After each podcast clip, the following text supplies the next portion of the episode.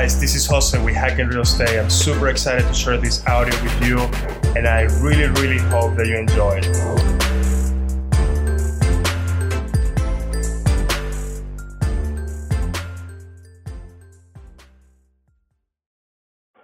So anyways, Eddie and Patricia, they've been together for like about 25 to 30 years, and that's amazing.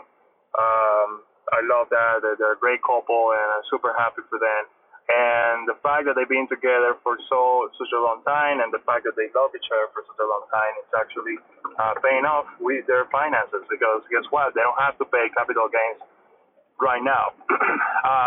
When you live in a property for more than 5 years, you can get an exception to up to $250,000. And when you are a married couple, then you can add another $250,000. So it means that you can get a tax break up to $500,000. So their long-lasting love is paying off. They don't have to pay for that.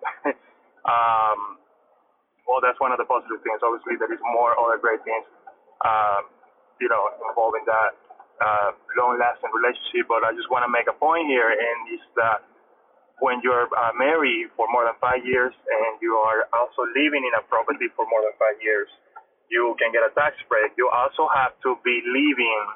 You have to own the property for 5 years, but you also have to be living there in the last 2 years. You have to prove that you've been living there, and you can get that tax break. So for some of you that didn't know, and you're probably thinking about selling, and you are maybe concerned about what's going to happen when you sell and if you have to pay capital gains. Well, if you are under that category, if you've been living in that property for at least 5 years and then two of the last, living in the property for the last 2 years for a total of 5, and if you also marry, then you don't have to worry about the capital gains.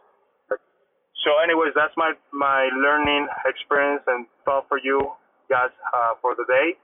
Now I got to run back to my other job, the one that I work for tips, so I can keep putting back into my business. I hope you guys have a great afternoon, and I'll see you next time. Take care.